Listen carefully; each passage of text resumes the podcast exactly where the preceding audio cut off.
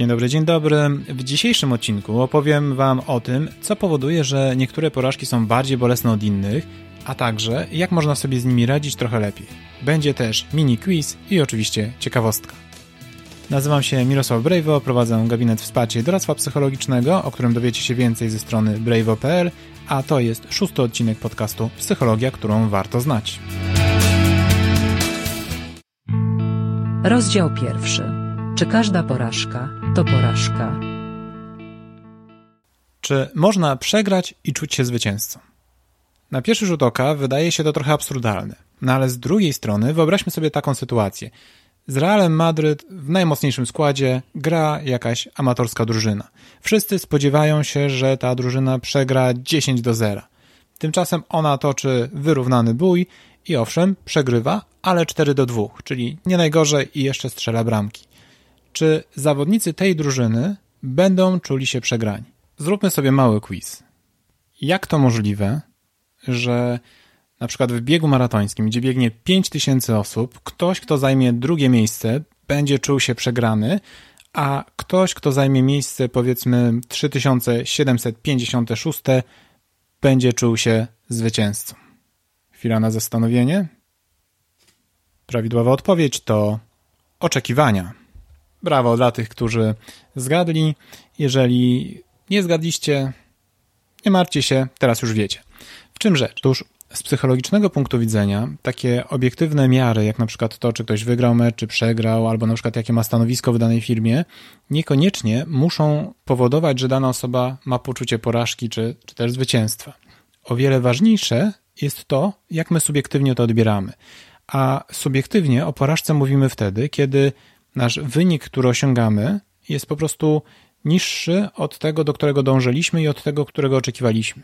Czyli wracając do naszego człowieka od maratonów. Jeżeli ktoś biegł i jego celem było po prostu ukończyć maraton, to jeżeli tego dokona, to nawet jeżeli zajmie 3700 któreś miejsce, to i tak będzie czuł się zwycięzcą, ponieważ spełnił swoje oczekiwania. Natomiast taki zawodnik, który zmierzał do tego, żeby zwyciężyć, i jego oczekiwanie było miejsce pierwsze, to nawet jeżeli zajmie drugie miejsce, co obiektywnie jest świetnym wynikiem, to dla niego będzie powodowało, że będzie czuł się przegrany.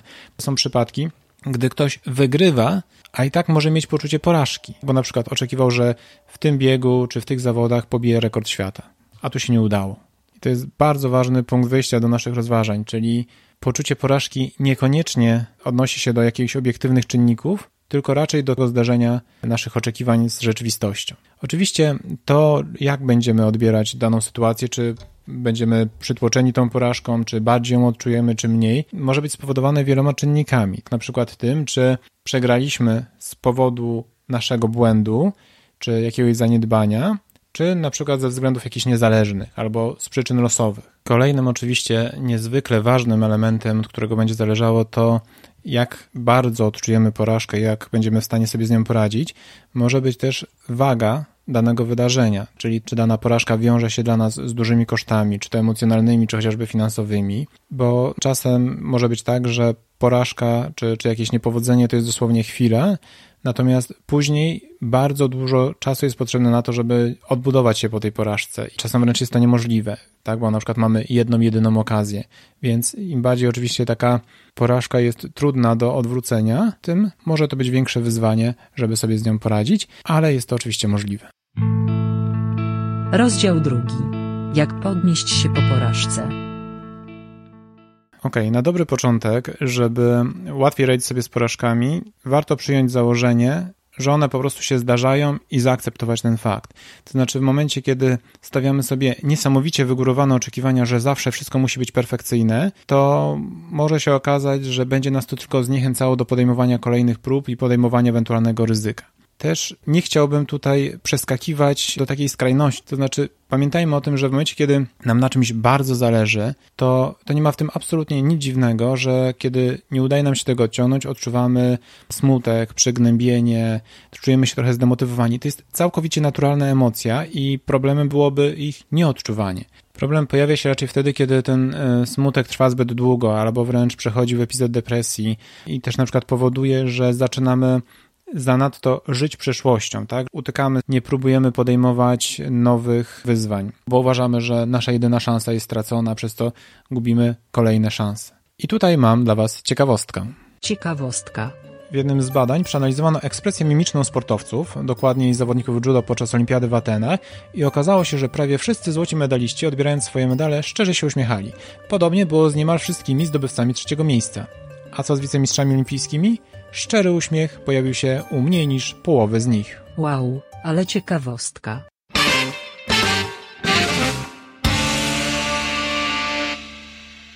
Inna też sprawa, że mierzenie się z porażkami może być stosunkowo trudne w dzisiejszych czasach, tak? gdzie wokół jednak mamy tendencję do tego, żeby chwalić się różnymi sukcesami. Jak wejdziemy na Facebooka, na Instagrama, to tam wszyscy chwalą się tym, jak niesamowite jest ich życie.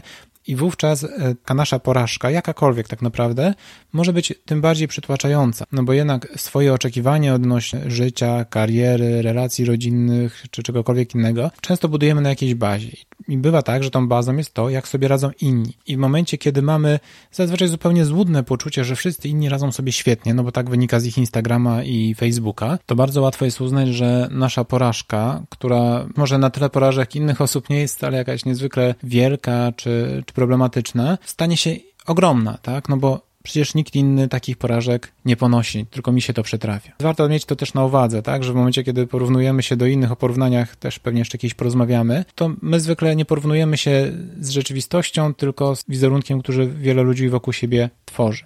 Patrząc tak na porażki nieco bardziej pozytywnie, zwróćmy uwagę, że one również dostarczają nam bardzo cennej informacji zwrotnej, no bo zazwyczaj, jeżeli coś nie jest dla nas ważne, i nam się nie udaje, no to się tym za bardzo nie przejmujemy, tak? Więc bardzo często jest tak, że to uczucie porażki może być dla nas cenną informacją, co jest dla nas ważne, na czym nam zależy, na czym powinniśmy się skupić. Okej, okay, nie chciałbym teraz zabrzmieć jak jakiś motywacyjny pseudoguru, który twierdzi, że życie jest sprawiedliwe, a każda porażka z czasem prze, przekuwa się w sukces, no bo tak nie, niekoniecznie musi być. Czasem zdarzają się niesprawiedliwości, czasem porażki nie mają żadnego sensu, Natomiast chciałem zwrócić uwagę na to, że czasem po prostu nie mamy wielkiego wyboru, tak? Znaczy musimy grać takimi kartami, jakie mamy i próbować wyciągnąć z tego, ile się da. Też w swoim gabinecie bardzo często goszczę klientów, którzy utknęli trochę w przeszłości i nie mogą za bardzo iść dalej, rozpamiętując cały czas stare porażki. Jakby ktoś grał w jakąś grę i dostał karty, zobaczył, że to są słabe karty, w związku z tym stwierdził, że ja z tym nic nie robię, tak? I zostaję i będę rozpaczał na ten temat. Na dłuższą metę to, to nie ma najmniejszego sensu. Trzeba po prostu spróbować, zobaczyć, co się da zrobić z tym, co jest. Czasem niewiele, natomiast bywa tak, że udaje się całkiem, całkiem sporo wyciągnąć. Możemy się zastanowić nad tym, co możemy w tej sytuacji zrobić żeby było lepiej. Bo tak naprawdę to my w danym momencie przewidujemy, jakie będą konsekwencje danej porażki, ale, ale tak do końca nie jesteśmy w stanie tego stwierdzić, no bo może na przykład ktoś uznać za swoją porażkę to, że stracił pracę. I w danym momencie to jest oczywiście kryzys, dramat, z którym trzeba sobie poradzić. Ale może się okazać, że dzięki tej, no, dzięki tej utracie pracy, no właśnie, znajdzie inną, w której będzie czuł się o wiele lepiej i w której docelowo zarobi więcej pieniędzy. Podobnie może być z rozpadem związków. W chwili porażki my bardzo często dostrzegamy jakby tą czarną stronę tej porażki, ale my tak naprawdę nie jesteśmy w stanie ocenić, jak, jak to będzie wyglądało w przyszłości i czy wyjdziemy na tym korzystnie, czy niekorzystnie. Radząc sobie z porażkami na dobry początek, warto się zastanowić tak naprawdę, czy to, co traktujemy jako porażkę, to tak naprawdę jest bardzo duży problem. To znaczy, warto się zastanowić nad tym, jakie mogą być ewentualne koszty tej sytuacji w dłuższej perspektywie, bo może się okazać, że zwracamy bardzo dużą uwagę do czegoś, co tak naprawdę nie ma wielkich konsekwencji. Przypomina mi się tutaj historia e, drużyny Chicago Bulls koszykarskiej, która kiedy na początku lat 90. przegrała w playoffach z Detroit Pistons, tak bardzo była zdenerwowana tą porażką, że następnego dnia zamiast udać się na urlopy, w zasadzie wszyscy stawili się w siłowni, żeby popracować nad sobą i żeby następnym razem wygrać ten mecz. Zresztą tak się stało też. I ja wiem, że to jest taka anegdotka, bo, bo nie każdy ma w sobie tyle motywacji do takiego działania, a też prawda jest taka, że żeby mieć taką motywację, to trzeba mieć nadzieję, że możliwe jest to, żeby wygrać ten mecz, tak, że w momencie, kiedy oni byli dość blisko, to łatwiej im było się zmotywować, niż gdyby zostali rozniesieni 60 punktami. Ale żeby dać sobie trochę tej motywacji, to warto też zwracać uwagę na to, e, co myślimy, jak funkcjonujemy. Bo wiele osób w momencie, kiedy coś idzie nie tak, doznają porażki, bardzo łatwo popada w takie stwierdzenia typu nigdy nic mi się nie udaje, zawsze ponoszę, ponoszę porażki i że jak się przegrało, to już oznacza, że jest się beznadziejnym. A to wcale tak nie jest. To na przykład badania pokazują, że ludzie, którzy na przykład mają palenie albo czy, czy rozwijają firmy, to tak naprawdę stosunkowo rzadko udaje im się to za pierwszym podejściem. Zwykle to wymaga kilku prób, kilku podejść, zanim dopiero trafi się na to skuteczne. Dlatego też e, warto mieć to na uwadze i w momencie, kiedy zdarzy nam się jakieś niepowodzenie, to spróbujmy przełożyć troszeczkę naszą koncentrację w inne miejsce. To znaczy, warto sobie przypomnieć wtedy takie sytuacje, które jednak nam się udawały, bo, bo każdy z nas jednak ma w swoim życiu jakieś powodzenia. Kiedy myślimy o tym, że o Boże, całe moje życie to jest klęska, to może warto jednak w tych różnych wcześniejszych doświadczeniach spróbować znaleźć takie rzeczy, które na koniec końców wyszły nam na plus albo były dla nas cennym doświadczeniem. Oczywiście sytuacje są różne, natomiast e, w momencie, gdy coś nam nie wychodzi, to warto też zadbać o to, żeby możliwie szybko wrócić do aktywności, tak? To znaczy, żeby trochę tak jak ludzie mają wiem, ze stłuczką samochodową, tak? Wtedy lepiej jest tak szybko jak to możliwe znów wsiąść do, samochodu, niż odraczać to w czasie, ponieważ wtedy będzie trochę trudniej. W momencie, kiedy trudno jest nam patrzeć jakoś tak pozytywnie na w większej perspektywie, to skupmy się chociaż na najbliższych krokach. Czyli na przykład w momencie, kiedy, nie wiem, nasza firma opada, to nie myślmy o tym, że o Boże, od, odbudowanie się zajmie nam 36 lat i tak dalej, i tak dalej, tylko raczej pomyślmy o tym, dobra, no w tym momencie to, co mogę zrobić, to na przykład pomyśleć nad nową działalnością, albo zminimalizować długi i tak dalej, i tak dalej.